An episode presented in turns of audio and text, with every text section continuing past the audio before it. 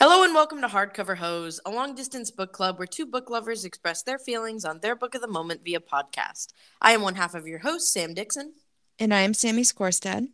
Together we have combed through book talk, combined our to be read lists, and now we intend to make our way through them one book at a time. We'd love for you to come along with us and join the discussion. The book of the moment for today's episode is Braiding Sweetgrass by Robin Wall Kimmerer. Just a forewarning for those of you listening, this is not a spoiler free zone. We will be discussing this book in all of its glory, which of course includes revealing the ending. Robin Wall Kimmerer is a mother scientist, decorated professor, and enrolled member of the Citizen Potawatomi Nation. She lives in Syracuse, New York, where she is a SUNY Distinguished Teaching Professor of Environmental Biology and the founder and director of the Center for Native Peoples and the Environment. She said, Look at my list of things I got going for me. um, before we jump into discussing our own thoughts and feelings regarding this book, I'm going to go ahead and read through the blurb on the back of the book for the sake of contextualizing it. Quote, as a botanist, Robin Wall Kimmerer has been trained to ask questions of nature with the tools of science.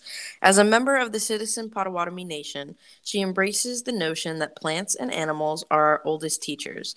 In Braiding Sweetgrass, Kimmerer brings these lenses of knowledge together to show that the awakening of a wider ecological consciousness requires the acknowledgement and celebration of uh, of our reciprocal relationship with the rest of the living world. How many big words in one sentence? I know. Um,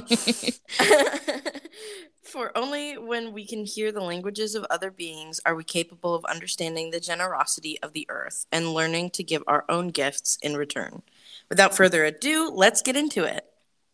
Um, I so this I told you like one of my goals for this year is to read one nonfiction. nonfiction book per month, and I failed in January, but I've continued to not fail as Okay. of the last two months. Um, What did you So- read, what did you read in February? we read Born a Crime in February. Oh right. I forgot. Yeah, look at that. So look, the podcast has really been keeping me uh, See, up okay. on my nonfics. The thing is, I think with like there's a difference between Born a Crime and this. Like Born a Mhm. Crime did not feel like a nonfic. Yeah, it felt like a story. Yeah. And this was like was very okay, sciencey. Yeah. Um, I was cautious going into this because obviously, like it, it's the science. Science is on the cover, right? Yeah. so I was like, okay, I'm prepared for um, Learning. this being smart. Yeah. Yeah. um, but I. Thir- when I started it, I was like, "Ooh, I really like the writing style." Mm-hmm. And I also, I don't know if did you listen to the audiobook too or no? I did. I did. Okay, I loved Baltimore uh narrated the book. She was the one who narrated? Yeah, she narrated the book. Oh. she okay. has this like such a sweet voice. You know what I, I mean? was- like I thought multiple Ugh. times. I'm like, I love this narrator. Right? The voice is perfect. and the reason why it was perfect was because she was reading her own writing. yeah.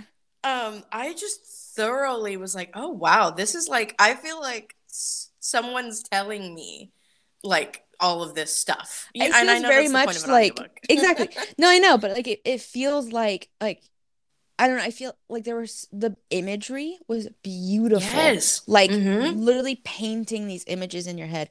And I'm like it felt multiple times like sitting around a campfire and hearing Mm-hmm. this like indigenous knowledge. And I'm like, oh my God, I feel like I'm out in nature with her and like learning about what we should be doing and how horribly we fucked up and Oh, I I feel you. I've the whole time I was very aware of myself. It Oh, made yeah. me very aware of like, you know, living in a city and my Mhm. own capitalist uh tendencies and yeah. my wastefulness and where is my reciprocity with the earth? And It there was I was feeling one guilty. yeah there was one part it was she was talking about how like she just feels so at home when she's surrounded by nature and Mhm. back with the earth and everything like that and she talked about her ex-husband and how he was like I feel at home in the city and he said like his but specifically his car and like he goes I love like I feel at home in my car like it gives me everything I need and I go from point A to point B and it's comfortable and blah blah blah blah blah all this stuff and then she was like he eventually tried to kill himself in that car right. and I was like ooh I did not I- realize that was her ex-husband. I thought it was someone else. I think it was her ex I'm like Oh, 90% sure it was her ex that makes ex-husband. that all the more sad. Yeah, and um and I was like every time that I have said I feel most myself and most at home in like New York City just like flash through my head and I'm like ah Yeah, yeah. am No, I so disconnected from like what it is to be human Yeah. that yeah I also recall, like, as a child, I was very much like the nature kid. Mm, Like, I mhm. wanted, I watched all those survival shows Yeah. on Nat Geo with my dad. Um, Yeah. like when we we went camping all the time, and we had like a yearly family camp out with my whole family and stuff. And I was like always the eight year old who wanted to start the fire, right, Mhm. in a different way every year because I was a little sociopath. Um, Mhm. and I just like it, this really made me reflect on like wow i really have no connection to nature anymore. Yep. at Yep. all. Like Even- i would avoid nature now probably. Like- Exactly. like I don't I'm like what happened? I think growing up I always like I was very much like I did all the sports and everything like that. Yeah. But um and then like growing up near the beach like going to the beach all the time. And like also all the every winter we would go to Mammoth um go to the mountains go skiing snowboarding. In the summer we would go to Mammoth and go hiking and mountain biking and backpacking. Mhm. and I think even then like I it was like oh I'm like not like other girls like in that yeah sense. me too. Uh-huh. yeah like it was very much that pick me like it's cool to do this. Like it makes me like it sets me aside because I like being outside and I like getting dirty and stuff. I never liked getting dirty. I hated camping backpacking because I hate going to sleep knowing feeling so dirty Mhm. there is and so I was like is that something I can like work on and be more like Robin or whatever and just being like at home in that feeling, I guess, of Mhm. but or like is that just who I am? Is that a product of the society I'm in?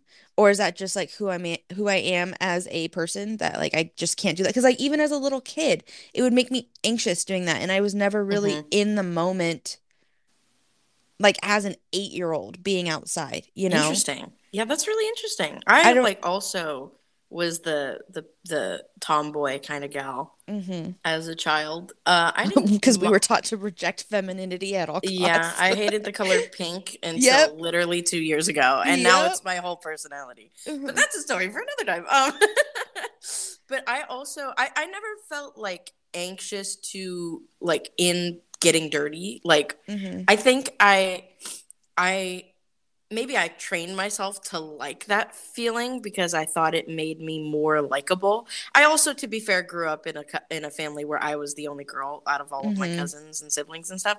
So maybe that potentially had something to do with like, oh, Yeah. well, the boys do this, so I can do that too, right? But Mhm. And I can do it better. and I can do it better, and I always did. Uh-huh. Um, but I, I feel like now, even the idea, like I, I have friends here in Portland who are like, "Oh, let us know if you want to go like hiking this weekend," and I'm like, I don't No. even have a shoe to go hiking. First Yeah. of all, like, I what do you even wear hiking? Like, I don't know. And I, what does that mean? Like, what I do you mean by love- hiking? I used to go on hikes too. I Like, what? love the idea of hiking, and then I go on a hike, and I'm like, why? I'm never doing this again. Yeah, I, I- feel like I've become such a, a city dweller in all senses of the word. Like, I Mhm. just, if there's, like, I wear a heel boot almost everywhere, Yeah. right? Except maybe on a coffee run or to the gym, right? Then I'll wear a shoe, like a sneaker. But like, Mhm. I and I hate getting dirty now. Now I hate Mhm. like I'm a I'm a uh, for, since I was a young teen, I've been a shower twice a day kind of person Mhm. um call that anxiety what you will um but but now i i can't even imagine like go like maybe glamping i could do I- Like if there's a shower, yes, yeah if there's sure. a shower sure like i don't care about sleeping like on a rocky surface like No, i mean a little I. Bit i have i have a fucked up back but Yeah. but i would do it still i i it's If I not the like lack of yeah I if, if i'm clean i'm exactly there with you i just I don't- ugh.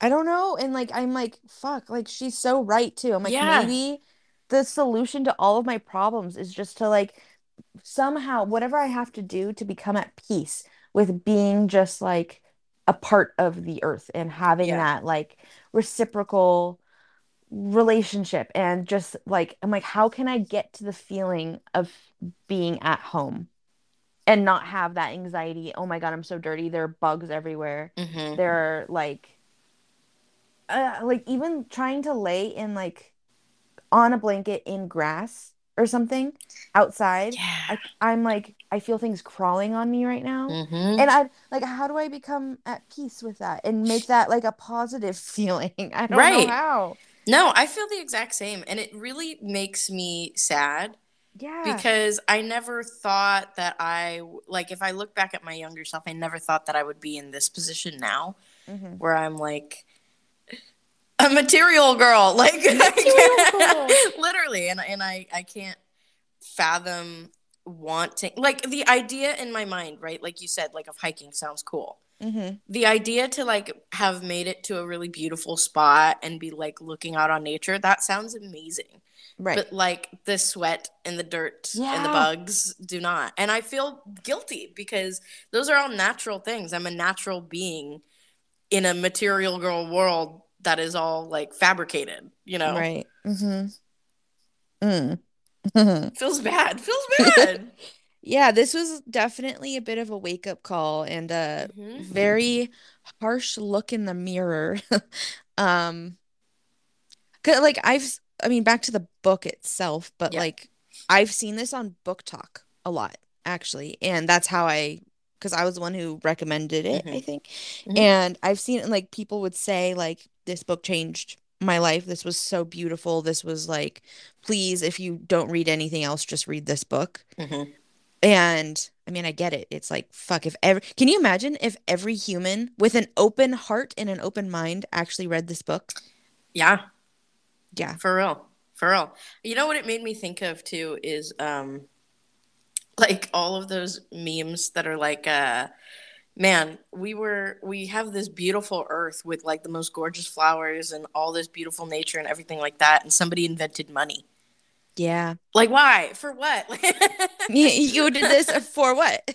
yeah, you did it for, literally for what? Like it, it Yeah. it's so depressing to see like from a perspective of someone who truly cares about like what their relationship with the earth and the, the natural world is to being to to like seeing how capitalism has ruined everything basically Mhm, right mhm. um it just really made me sad and it made me really like it gave me a different perspective too on like especially buying groceries in a city Mhm. like how she remember how she was talking about being at like a kind of like a farmers market type vibe and the people all realized she was like a regular and stuff and Mhm. so eventually they would be like oh no it's free you don't need Yeah. to pay for that Yep. Fill your basket and then she was like well now i'm not going to grab extra just because it's free I'm just Exactly. take and i was like man yeah my consumerism is through the roof Yeah. and i should probably check myself a little bit Yeah. It was, and it just like when she was talking about the strawberries and stuff, it's like they Mhm. aren't meant to be sold. It's a gift from the earth. And then right you like just that whole idea of like taking what these plants and these systems that have been in place hmm naturally for like millions of years, billions, I don't, I don't know fuck how long, like very, very, very long time, many, many years before we ever came along. And then we came along and we, like indigenous populations, us many, many, many years ago, our very distant ancestors, and for some, not so distant, hmm like knew how to have this relationship with what the earth gave and how they gave things back. Where Right. like both like it was like it was so interesting reading about like the the experiment they did with the sweetgrass and how it was ultimately proven that like when it was tended to and harvested it flourished as well. Hmm and so it's like this mutual mutualistic relationship. It was like i don't it's just learning about that and how the um PH the actual like dean of the college was like no harvesting is damaging. Like that's literally proven. Like the right. ecology like high very like highest educated person who's in charge of like approving the PhD like research and stuff was like oh no like it's already proven like that. And it's like well, actually, in this indigenous knowledge, this is how we know how to do it, and this is how Mhm. it works better. So, like, they did a two year study on it and came back with here's your proof now, here's your data. Will you listen to us now? Yeah, yeah. And so it's just like, it's a huge, like, just reading this was like a, oh my God, these, like, how we think of science and math and all of Mhm. these, what we consider knowledge and what we consider to be like the smartest people and stuff could just have it totally backwards and prop Yeah. like in a lot of ways very much do have it totally wrong Mhm. and I don't and like I really liked how she constantly was saying like we are the new ones like the plants and the animals and the stuff they have been here for so much longer than we have and like we should be learning from them Mhm. and like why who are we to think that we are the most like advanced or whatever on this earth it's like no we're we're the babies and we're Yeah. running around destroying everything because we're not learning from the things that have been here Yeah. yeah It's it was very frustrating too to to to just think about like the sheer amount of people who don't way that Robin Wall Kimmerer has been taught to think. You know what I mean? Like Yeah, including myself. exactly and i'm like i'm like obviously someone who's like oh my god climate change we have to do something like what's happening to the earth is horrible like but it is and it's like but i also kind of have this like mindset of eventually the earth is going to recover like long after we're gone Mhm. you know but it's like oh it's more so because like it's going to kill us and like Right. eventually the earth like will it's been here it was here far before we were and it like it, it will eventually recover from what Mhm. we do but like at st- like I don't have the day to day like I am living on this planet in harmony with the earth itself and with every other being that's on here including the friggin' rocks and mountains and plants and Yeah. Ants and like salamanders and all of these things and yeah it's just like it's made me want to maybe take it I can start small maybe I'll just take Yeah. a moment every day to actually be like I am here I am a part of this like Bigger thing. yeah this web Yeah. Mhm. yeah Absolutely. I I I found um especially uh moving was what were they trying to ah there was a part where she like had some of her students, or maybe it was her family and they were trying to it was like a migration moment for mating for like frogs question mark it was the um like it was salamanders getting salamanders the okay yeah um, the, the road. road. yeah Mhm. and uh, then there were these other students who were there that they ran into who were helping to document and help them move across. But the thing was to prove that this was an issue, Mhm. they needed to have a number of deaths. So they had to stand back and watch it Yeah, happen. Yeah. right versus like helping in a way that would you know have been changing. Robin, Robin and some of her, I don't know who else was there, they were Right. there to just help. And Yeah. then the students come and they're like, we need to just let it happen and document the deaths Mhm, so that we can present that information and be like, hey, we have to do something about this. mhm. But it's like, so it was like, oh, what do you do? This moral kind of dilemma. But, Yeah. Yeah. Do you help in the moment or do Mhm. you let nature take? Well, I wouldn't even. It's call not even nature, nature- yeah, that's the humans thing. are killing them with That- machines on accident. Um, So- but, but to help the future Exactly. Oh So- man, that chapter was really interesting. I actually like have a passage from that um because it's the ooh, what was what are the words she used? Um uh, the collateral. Who is the Yeah. collateral? And it was the fact like all of those small little critters and that those that is the collateral collateral and like we are here, we are here. Ooh, and that like that kind of struck pulled on the heartstrings a little bit, if Yeah. you will. Yeah. No, I I found it really like there were very many of these moments while I was reading that were similar to that where Mhm. it was like, yeah, what do you do about that? You know, what What is the there's no right answer technically Mhm, in that because you're you're two it's two different things that you're trying to focus on, you know, in the moment or in the future, basically. Yeah. I okay, so back to like the beginning of the book. hmm I love that she started with the creation stories. Yeah, me too. That was like, just all like of those tabbed. Yes. Yeah. And because like I'm obsessed with creation stories. And I've actually learned about that one specifically. Um, Sky Woman and Mhm. we're on Turtle Island. Yeah. And um because I had an English class at my community college and it was all about creation stories. And so we had to do everybody did projects on one and we got to like submit them and everyone could go through them and it was really cool. Um but I'm a, like I really really love not love, but I'm like I have this um thing about Eve specifically and Mhm. just how um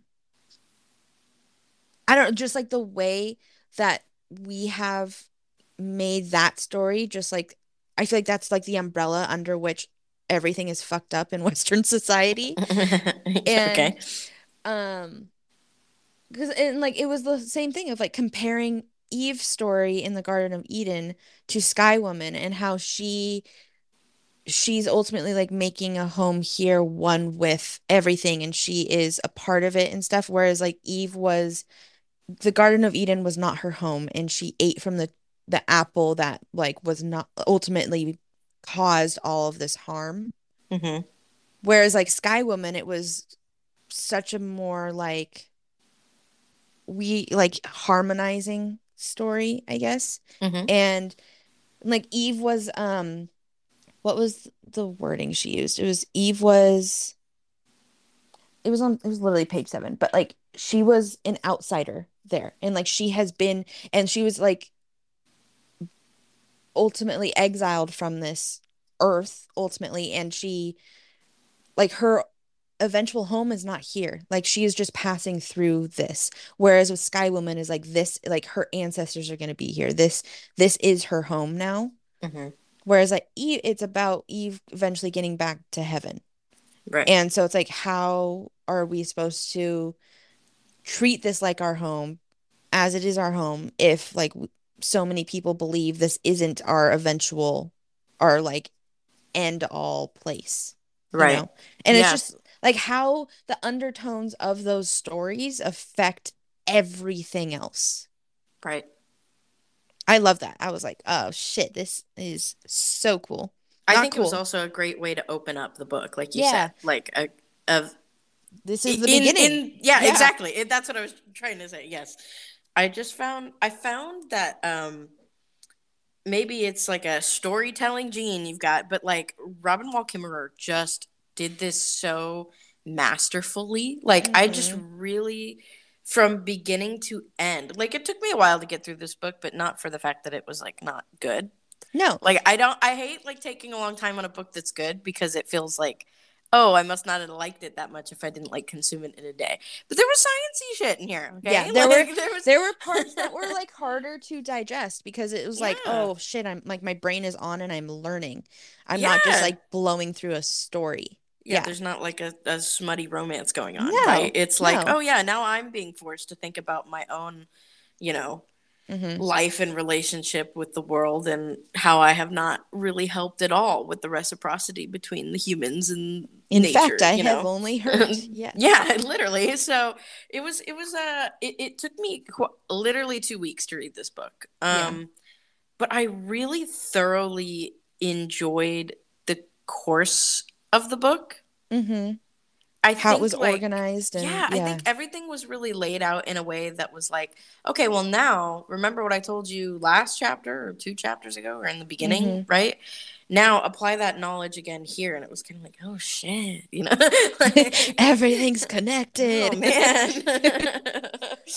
um, I also found it just really interesting to read her perspective because it, it's very unique to have both the indigenous knowledge Mhm, systems mhm. perspective combined with also I you know am a biologist. like mm-hmm. exactly. I am a Western scientifically trained. Like I did the education that puts people usually in this. Like she talked a lot about separating the subject from the observer. Mm-hmm. and how most scientists do that. And like even when she went to go interview to go to school, she had all these questions of like, I want to know why the I forget the name, but like the purple flowers always grow next to the yellow ones and right. all this stuff. And he was like, okay, well, you're better fit for art school, I guess. Like that's not what we're here to do. Yeah. And she eventually realized she goes, a real scholar would have appreciated my questions. And like yeah. I think she she learned to bridge her two perspectives and bring mm-hmm. in and like really make those like the ind- indigenous perspective and knowledge complement ways of learning in like a more classic academic environment, which was right. really mm-hmm. cool. Mm-hmm. But like she definitely experienced a lot of the people who were not willing to do that and just yeah. thought it was stupid. Well, and even and, isn't isn't that the same professor who like when she was heading into like a or writing a letter of recommendation or something or remarks about one of her grades or something, he was like, "Well, she's actually quite bright for an Indian, right? Something like that."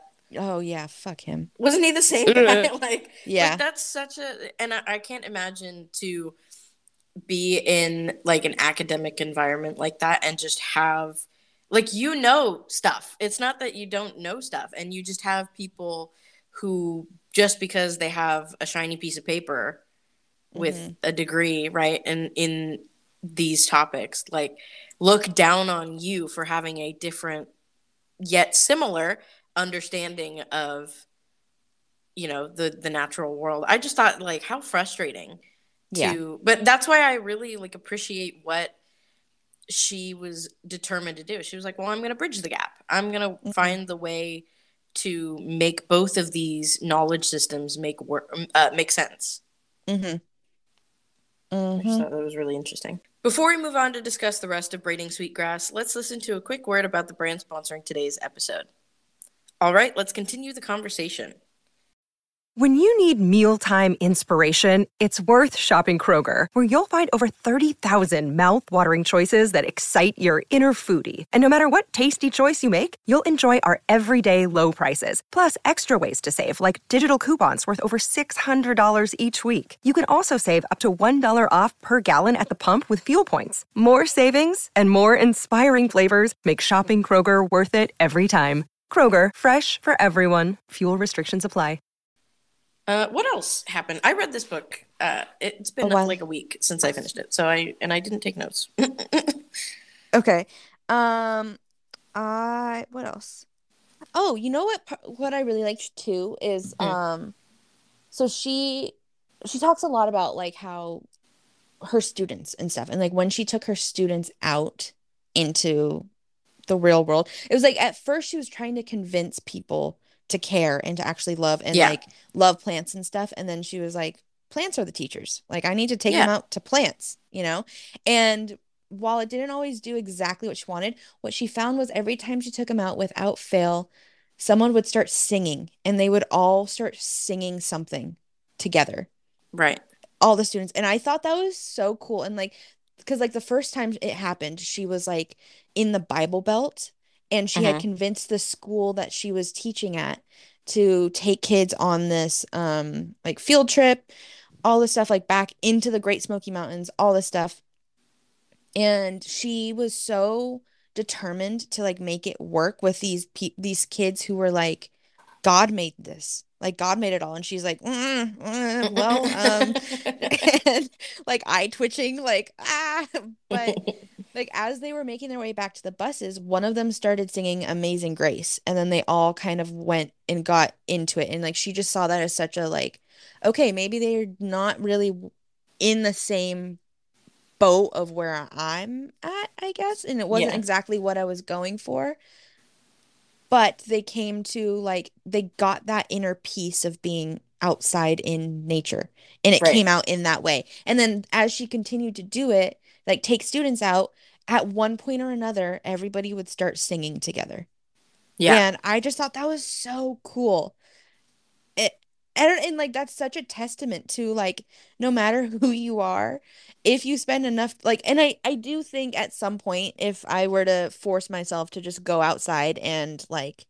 make it happen i would Mhm. also have this urge to start singing Yeah. you know Yeah. i don't know yeah Yeah. No, I'm with you. I'm with you.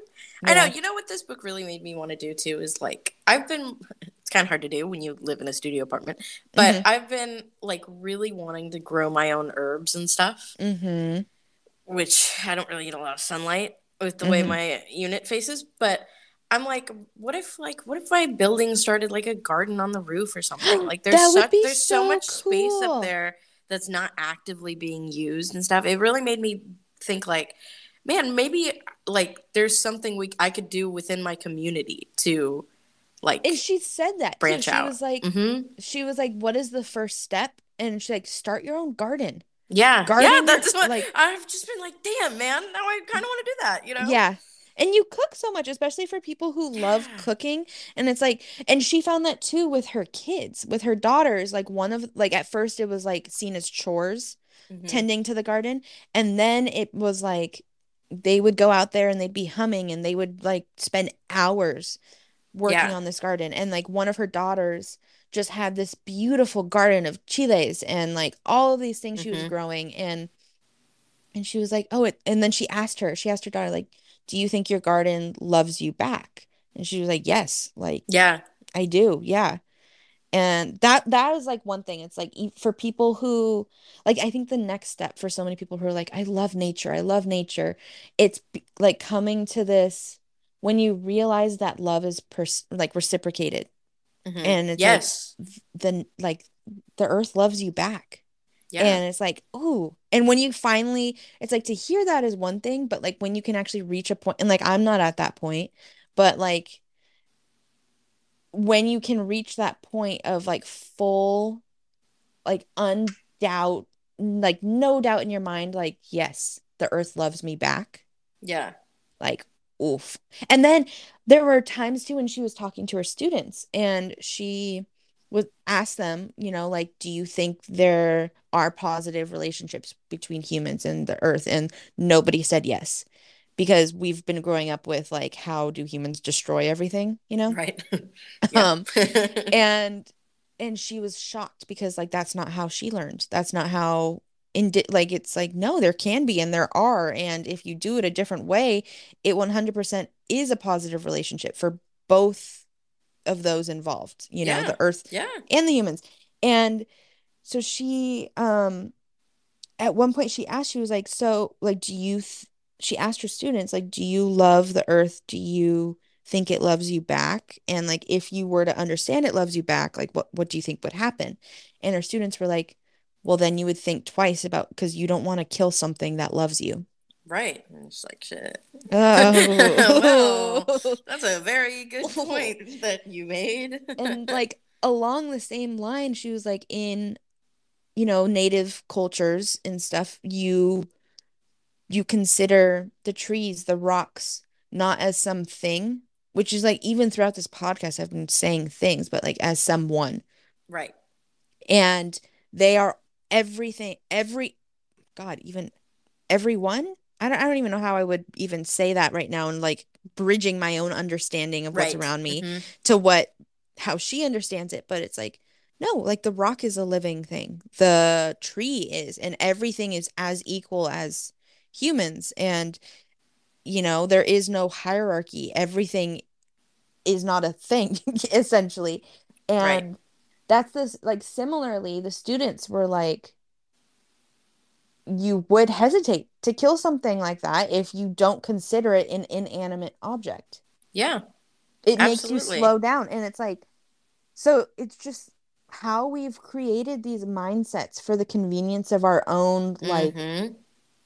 Our own consumption and exploitation with like it's Right. allowed us to have a disregard for ev- like our entire surroundings Yeah.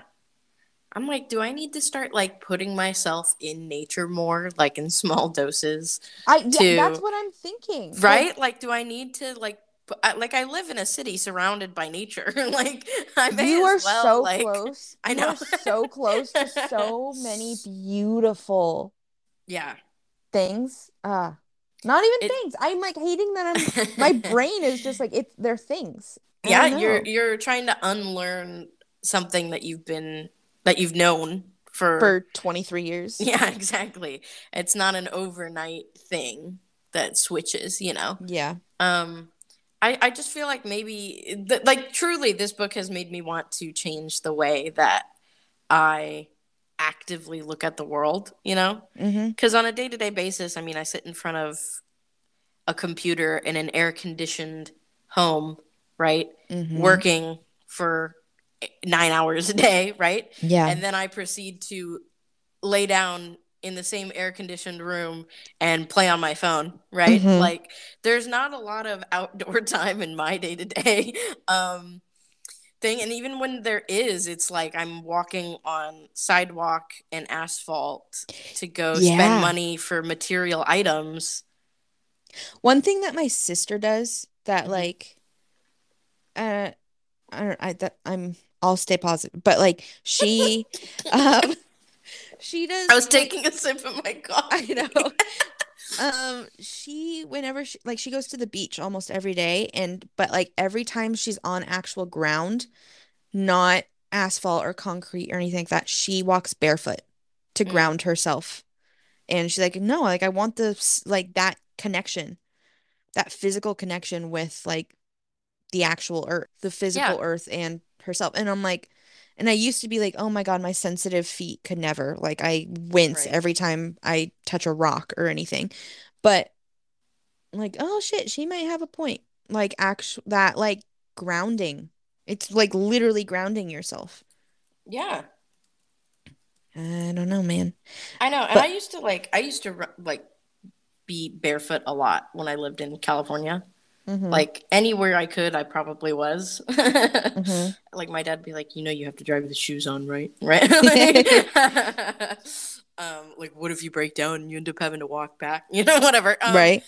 uh and i used to have like the craziest blisters over my Mhm. feet and that was never seen as something feminine you know what i mean Mm-hmm. to have like j- just calluses and Yeah. stuff on your feet um and i like i occasionally this is just the weirdest tangent i'm about to go on i occasionally now will like look at my feet and be like my feet look so feminine but if i had to run without shoes on somewhere i would be in some serious You would not survive I in a would not. YA fantasy. I wouldn't. if I did not have shoes, I could not uh, run away from anything. You know what I Yeah. mean? And that is like, at one level, like what? At what point do we realize we're no longer like living the way that we We're probably designed. should be? Yeah. Yeah. Like our our uh, every time I'm wearing like a, a, a substantial heel, right? and I'm Mhm. in pain. I'm like, why? My body naturally, this Is is not- not, supposed to be happening. Why am That I is such a doing good this? point. Right? Like, why am I doing this to myself? Or when I'm, you know, I, I don't know, when I'm tr- tr- trying to keep my back straight at the Mhm. same time in a heel, and you're like, this is going to cause me to have a serious back spasm tomorrow. Yeah. Like, my body is not meant to be twisted and things like this. And, you know, I should be flat footed on the ground Mm-hmm. the support is in the soles of my feet, not, you know, Yeah. the shoes that I'm making myself wear to not hurt my feet because they're too delicate now, right? Yeah. Like Mhm. it, it's a it's something that I really was thinking about about just being like, man, like I used to quite literally like walk up and down hot asphalt. Like probably wasn't the best thing for me either, but like yeah. to walk from my parents' apartment to my grandparents' house up the street. Like I would never put shoes on. And now I'm like, if I, I like I don't even I wear slides in my uh, wood floored apartment. Mm-hmm. Mm-hmm.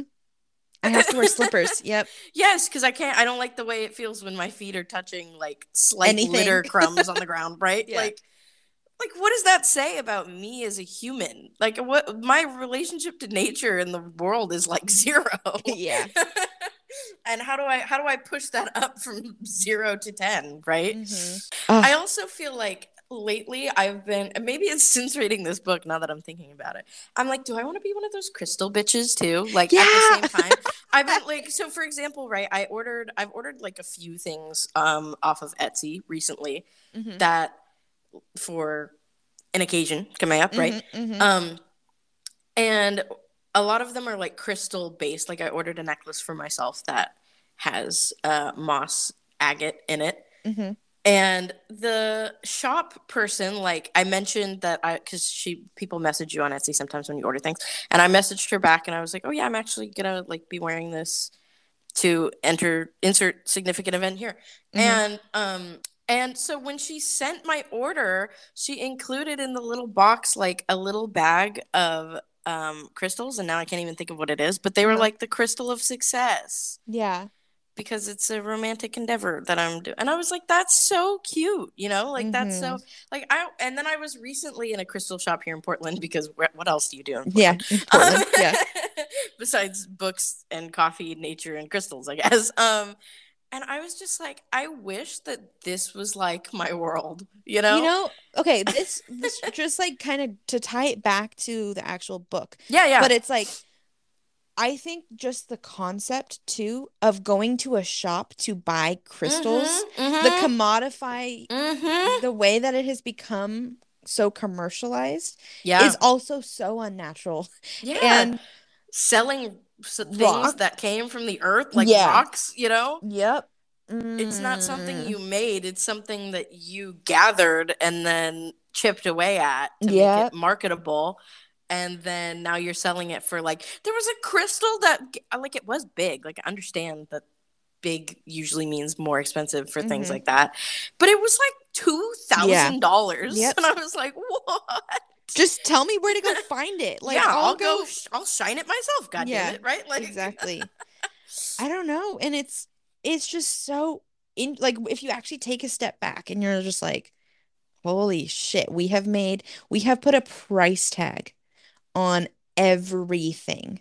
Yeah, every natural, Mm-hmm. you know, so resource in the world has a price tag on it. Mm-hmm. And, And it's- and we treat it like a resource and like a Yeah. thing and like a commodity, like you said. Mm-hmm. And it's just like, man, what? How did we go so wrong? And at this point, is there a way to pull back? Like Exactly. This was for okay. the greater society, you know? It's so this was one of the lines that I tabbed. Mhm. Um, it was on page 374. I fear that a world made of gifts cannot coexist with a world made of commodities. Yeah. Wow. Mm-hmm.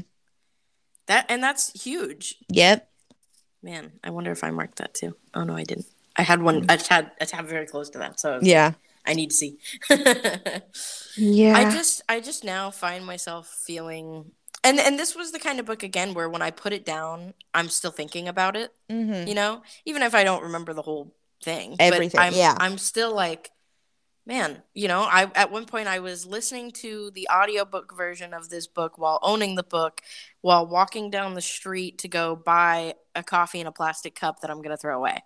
Ah, yes. You know, like uh, it just started making me feel like, damn, you know, I need to. I think I need to seriously reevaluate the way in which I interact with the Mhm. world. Like I already try to use reusable cups when possible. Like, don't get me wrong, but things like this where I'm like, I know I should be doing this. Like we took environmental science classes in high school and stuff, you know, and in college, and it feels like like I recycle, but then at what point is that just like okay, well, you're still using Exactly. those plastics.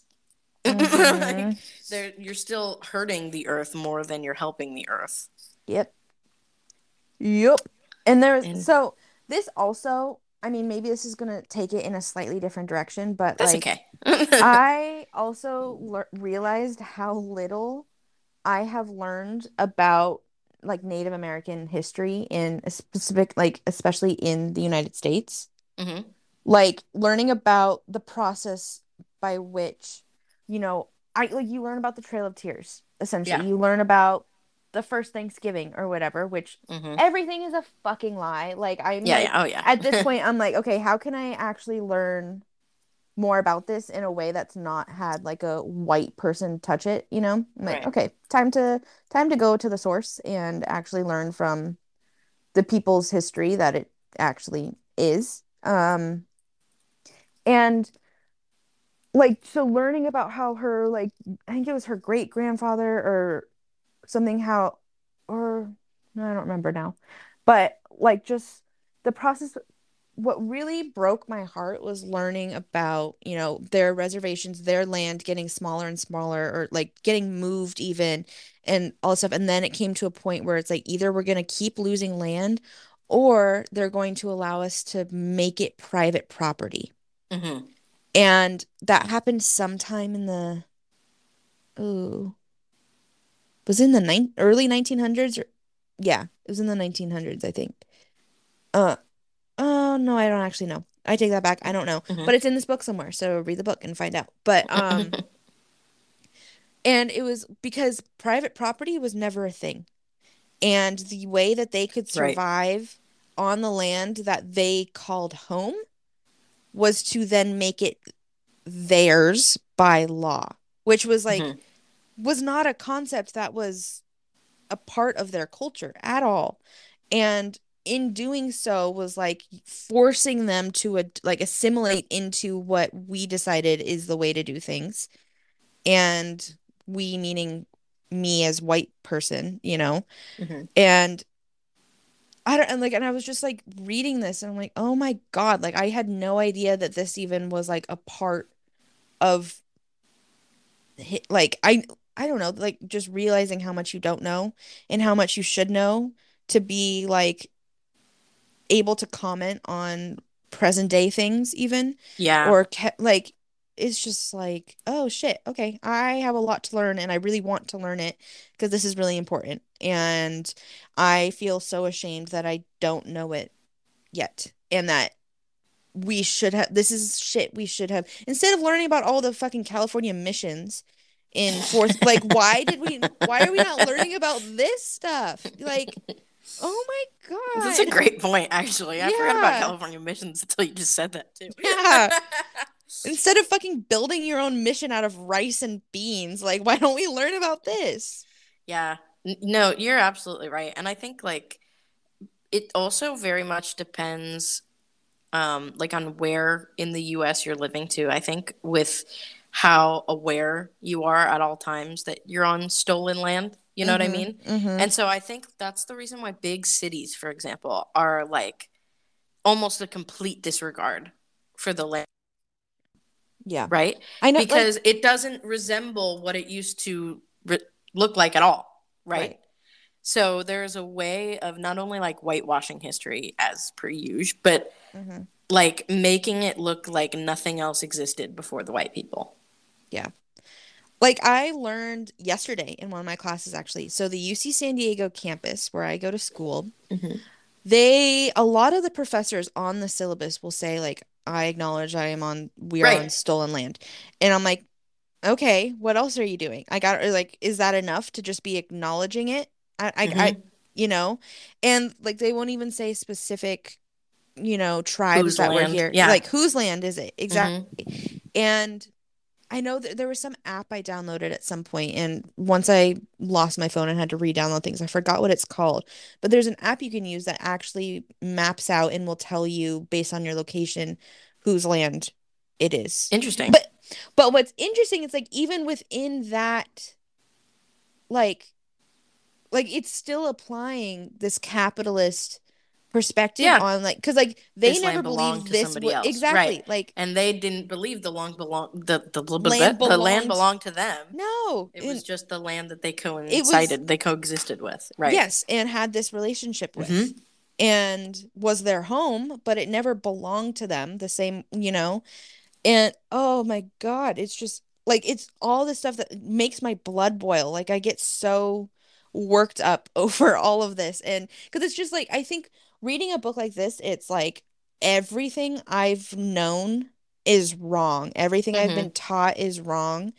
And then it just kind of like you can it sends you into this like existential crisis of like fuck, what else is wrong? What else is Yeah. like how wary do I have to be about learning from a lot of sources and stuff Mhm. when you learn something that completely like just shifts your perspective and you're like oh like what can i trust what can i actually Yeah. learn from and i don't know and then so like taking so i learned yesterday specifically that like the uc san diego campus is covered in eucalyptus trees Mm-hmm.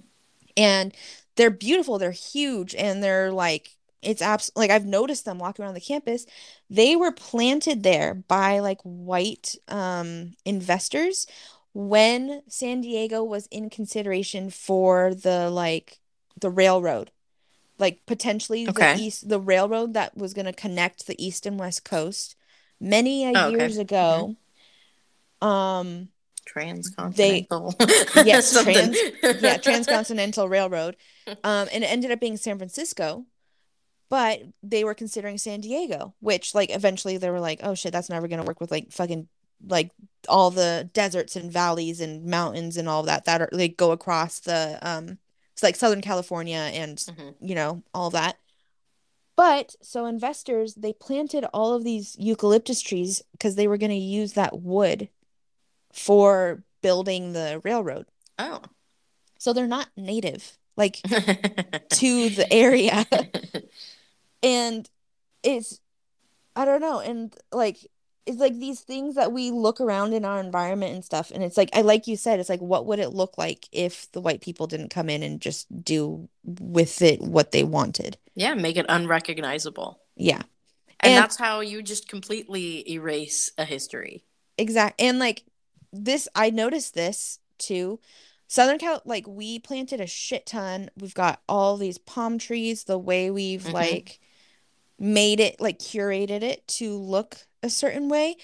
And what's interesting, you go across the border to Tijuana Mhm. and anywhere in Baja California, which is the same land, it's the same Mhm. region, it's the same, it looks completely different. Yeah. Because they have like they've done they haven't done what we've done to curate something for consumption and for like visual appreciate like looks like a certain way to make it look nice and make people want to spend more money to live here and blah blah blah Mhm. all this shit. It is the same land and it looks so different. Yeah. Yeah. And ah ah I know. Mm, yeah. This this book also just made me think like how far removed do I currently feel from even my own like cultural background, you know? Mhm, Like mhm. I I was thinking about the other day how like I've never made like tortillas from stra- from scratch, Mhm, you know? But mhm. like my grandmother still does, you know? Mhm. And things like this and I'm like it, it made me think about like I don't even have that level of uh creation with nature. You know what I'm trying Yeah. to say? Like Mhm. even on that small basis of like creating something out of from the raw from like from raw materials from nature, I am instead buying it, Yeah. even though I could make it.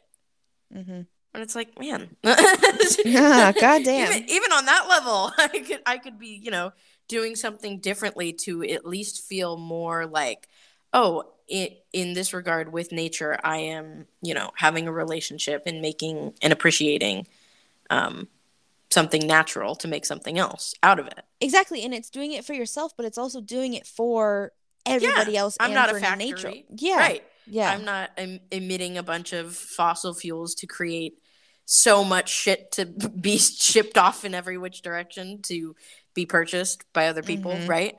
I would be one person having a uh, a more intimate relationship with nature in that regard, right. and instead I'm going to Target and buying tortillas, Tortillas in a by somebody bag. white, probably too, like Yep. in a plastic bag that I'm going to throw away. Uh, yeah, it's it's wasteful, and it's not. It's truly, I'm not giving myself the ability to have a relationship with Mhm. nature. Disregard. Disregard. um, do you have uh f- any like favorite lines you want to mention? I have so many. Okay. Um, one I really liked was, I mean, I liked everything comparing Eve and Sky Woman, which was Mhm. like page 7 Mhm. Um, I really liked. Okay, page one fifty eight. flip to our open our books, children, to page 158. um, and it, I smile when I hear my colleagues say, I discovered X. That's kind of like Columbus claiming to have discovered America. It was here all along. It's just that he didn't know it. Experiments right. are not about discovery, but about listening and translating the knowledge of other beings. Yes. I liked that. I have a kind of similar vibe quote from 106. Mm-hmm. Hand over heart, we recited the Pledge of Oop, Allegiance. Yep. The pledge was a puzzlement to me, as I'm sure it is to most students. I had no earthly idea what a republic even was, and was none too sure about God either. And you didn't have to be an eight year old Indian to know that, quote, liberty and justice for all, end quote, was mm-hmm. a questionable premise. Yep. yep. I, I I think I stopped doing the pledge in middle school. Yeah, I stopped doing it in high school. Yeah, I think I for a while I would still stand mm-hmm. and just like okay, and then I start. I was like, eh, I'm not even gonna stand for this shit. Like, yeah, I'm over it. This is. Do you recall bullshit. ever having teachers tell you you had to stand? I no, I never had a teacher tell me to stand. I had one very zealous. Um, is that the word? Like he fucking lived for America. He loved loved it, and he goes because you were an American, you were allowed to sit. Like he goes, wow. it is, be- yeah, like he gave, like he go, it was in a very bitter way, like you should be standing, but it, like it is because of this great country that you are allowed to disrespect it. like, Interesting. Interesting. Yeah. yeah. Interesting perspective. Mm-hmm. okay, whatever. Let me just. I'm gonna just sit then. Yeah. You do you, boo. Whatever. you want to go next? Yeah. Okay. And then I have some later on. 357 um and it was i think it was ultimately like naturalists live in a world of wounds that only they can see this is when the um the salamanders i think were crossing okay, the road okay. mm-hmm. and then also on page 359 this like this made me shed a tear a little bit um here, here, here, the world is more than your thoughtless commute. We, the collateral, are your wealth, your teachers, your security, your family. Your strange hunger for ease should not mean a death sentence for the rest of creation. Yeah. Yeah. Bit of perspective there. Mm-hmm. And then I'll just do my last one and then you can go. Yeah. So 374 uh, oh, I already said this one. It was like, I fear that a world made of gifts cannot coexist with a world made of commodities. And then also, like, this isn't, there wasn't necessarily one line, but it was when she was talking about they were cleaning up the lake. And it was the whole discussion on this lake that was the most oh, sacred yeah. part. And then now is like the most polluted lake, you mm-hmm. know? And they were trying to figure out like who's going to be financially responsible for cleaning this up. And ultimately, it didn't it wasn't good enough. And the way they were doing it um was just like okay that's pathetic. But right. um what she said was like you do not prescribe a band-aid for cancer. Yeah. And that's what and it's like that's the thing. I think that's the way that so many like government the way that governments are trying to deal with climate change and hold like because okay maybe they don't have the money to clean things up or make certain changes. So they're making corporations and things responsible, but corporations are like at the heart of what they are are going to find the cheapest way to do it. Right. And in every sense of the word, they are trying in every sense of this whole sentence, they are trying to put a band-aid over a cancer. Mm-hmm. And it's not going to work. Like it is simply just not going to work that way. Yeah. So yeah. Um, okay, I'm done. Okay. I have one on 152. Mm-hmm. Responsibility to the tree makes everyone pause before beginning. Sometimes I have the same sense when I face a blank sheet of paper. For me, writing is an act of reciprocity with the world. It is what I can give back in return for everything that has been given to me. And now there's another layer of responsibility writing on a thin sheet of tree and hoping the words are worth it. Ooh. Such a thought could make a person set down her pen. Who? I was like, yeah, I feel like more people should be thinking mm-hmm. about that, right? Like, maybe more people should be putting down their pen. Probably. wait, wait. Oh my mm. God. Okay. This was really funny. So I really like one of my professors yesterday. He goes, He was like, "Oh yeah, I was talking to my colleague," and he just goes on tangents. This entire class was, were just tangents, and he it took us 50 minutes to get through class introduc- introductions with 15 people because he kept going he had stories to tell about what anybody would say um anyways he goes i heard the best insult ever yesterday Okay. and we're like what and he goes i read a book and i he goes i told this person or he didn't he goes i heard it but like he didn't say it he goes this person said i read a book that should have stayed a tweet I'm dead. I can think of a lot of books like that. Yep.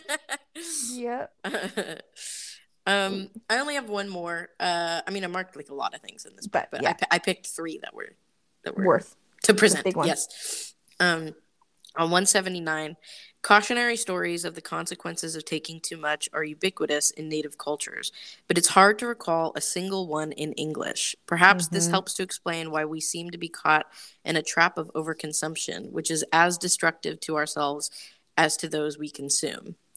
And I was like, mm-hmm. Yeah. yeah, that's a great point. yeah That is a great point. Um, do you have any further remarks? I think I, for me, so I donate most of my books. Mhm. Um, and I keep the ones that like really, really just move me or are a part of series that like the next one's coming out in two years. Um, so that I like I'm gonna have to reread. And this one I will keep forever, I think. Um, Yeah.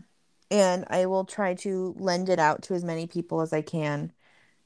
Like it, and I think too, this is like it was so dense with information. I there were parts that I didn't digest well enough, Mm-hmm. and I want to be able to, like, I'm excited to pick this up again and go back and really like take more time with certain passages and certain concepts, I guess, and just really like, okay, how can I translate this to my life, and how can Right. what can, like what more can I do with this and how can I implement this, I guess. Right. I, I feel that. I feel that. This is definitely like when I went to get this book from my local bookstore, Mhm. I was I noticed that it was quite literally on the uh top, I don't know, 20 best-selling nonfiction books at the Mhm. moment Mhm. shelf and it was like number 6. Mhm. And I was like obviously like Portland is a place where this would be pretty popular, I Right. feel. Um but I was very much like that made me more curious about it, you know, Yeah. because I Mhm. hadn't heard of it before you you chose it for the pod.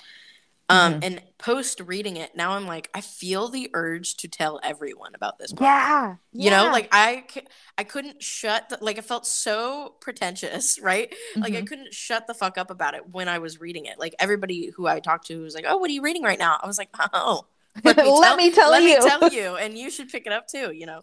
Mhm. um i i just think it's very it's very accessible like the reading of it is not hard to get No, through you yeah. know even Mhm. the sciencey parts are not it, like it's very well explained in a way that makes sense yes. and i think that that's really important for people who maybe don't actively search out books like this you know what i Right. mean Mhm. uh, who are not actively trying to change the way that they're interacting with the natural world and stuff like that. or like just that like the way they're learning. Like they're not yeah or the way know. they're learning so I, I think that this is one of those reads where i think anybody can pick this up Everybody should.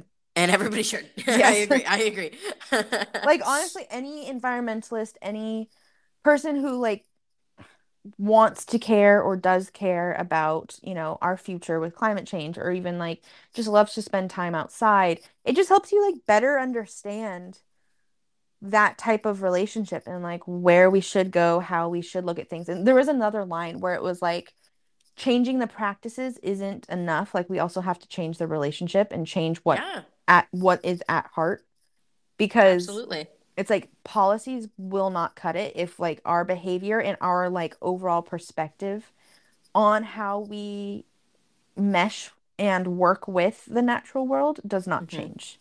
yeah exactly Yeah. um shall we rate Yes. you want to go first I'm gonna do a five star. Yeah, me too. Yeah.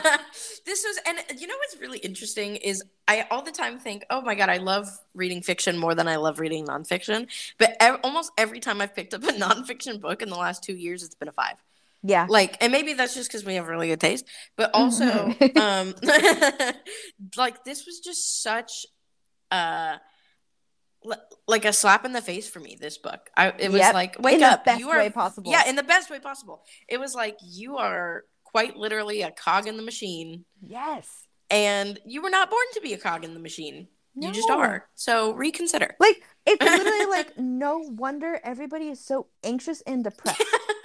literally. like we are living and behaving in a way that like it goes so far against our nature. yeah, it's Ugh. unnatural the way that we're existing. Yeah. Literally to a T.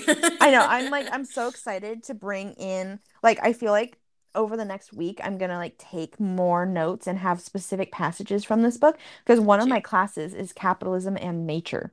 Ooh. And I'm like I want to come in with this book and just be like everybody read this like Yes, you should recommend it to your professor too. oh I I 100% will. you little kiss ass. I know, right? I'll be like honestly, I will might lose no, I won't lose respect, but I might question his teaching a little bit if he has not yet read this book. Like I just feel like How or like- this book? When did this come out? um I don't actually know. neither do I. I can Google it really quick. Let me Google. I, I'm on my Uh, laptop. t- 2013 okay, see? is the He- copyright date. He, he has no excuse. This Yeah, professor should True. True. like yeah, Yeah. yeah. I'm curious too, like uh, regarding anybody who teaches like environmental science based classes as well. Like how much of Mhm. that is super whitewashed and how much of that should you be considering other perspectives on? True. Mhm. Maybe made me think of people we know Yep. that I was like, hmm, I bet they haven't read this. Yeah. Why would they care about anything but white people thoughts? Um, okay. uh, do you have anything else to say? I just want to say I think I bought this book because my local bookstore didn't have it. Mhm. I just like the ultimate con like the fucking contradiction of I ordered buy it on Amazon? off Amazon. Yes. Yeah. Like Yeah. that's like ooh, that feels so icky and depressing. Yep. And I'm glad like but it's like okay, that's kind of like goes back to like the short term. What do you do right now? Mhm. because it matters right now versus like in the future. It's like okay, so Right. getting the information out and making it as ex- as accessible as possible Mhm. to as many people as possible. It's like you do that now for a better future. Yeah. I mean, I'm sure even Robin Wall Kimmerer is considering the fact that it's being sold on Amazon. Yeah, She's making money from it, right? yeah, I know. That's what I was thinking too. that in there. So, but at what cost is education? You know, so I, I think, and it's like like you the- said, it's accessible and it and, should like, be. yeah, and like that's the thing about like I don't know, like this comes to like with misogyny and the patriarchy and all these things, and it's like existing in a capitalist system to like to what extent do you have to sacrifice your own moral hmm standings in order to exist comfortably in like a society like this? What was the name of that class we took in high school? Because you just literally made a question that sounds like it came from that class. TOK. Where we had, yeah, yeah, where we had to journal and shit. To what Theory extent? I was like, oh no, Sorry. My bad. I'm triggered. I'm triggered. But it was a good, it was a great TOK question. It was because it's like you do have like I, I saw a TikTok recently where it's like you shouldn't hate women who do what they can to adjust their appearance in order to more comfortably exist in a society that benefits people who look a certain way. Mm-hmm.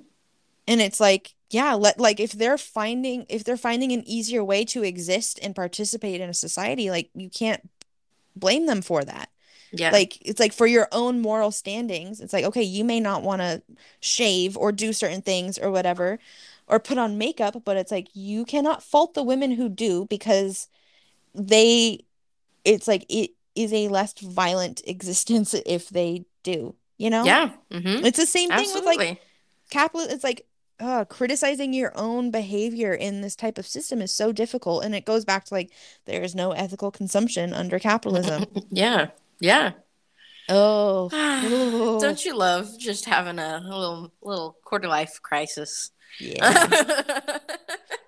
Give it. Granted, if like quarter meaning we live to a hundred, absolutely. that's a very good We are past the quarter mark. Oh dude. no! Oh no! You're gonna give me another crisis thinking about that. Third one third life crisis, Oh, probably. No. Oh no. Okay, that's where we're gonna leave it for this episode. um, do with that what you will. Okay. Mhm. Um, before we part, we'd just like to thank you for listening. If you enjoyed this episode, I encourage you to leave a review on whichever platform you're listening on, if applicable. If you have any further questions regarding topics discussed in this episode, feel free to join our Hardcover Host Discord server via the link in the show notes or send us an email at hardcoverhostpod at gmail.com. Feel free to recommend books to cover in future episodes as well. As always, I am Sam Dixon. I'm Sammy Scorstad. And this has been an episode. you sounded so sad. So I am a little sad. and this has been an episode of Hardcover Host. If you enjoyed this listening experience and you'd like to follow along with us next time, the next books on our to be read list are The Poppy War Trilogy by R.F. Kuang. Until we meet again, enjoy your reading.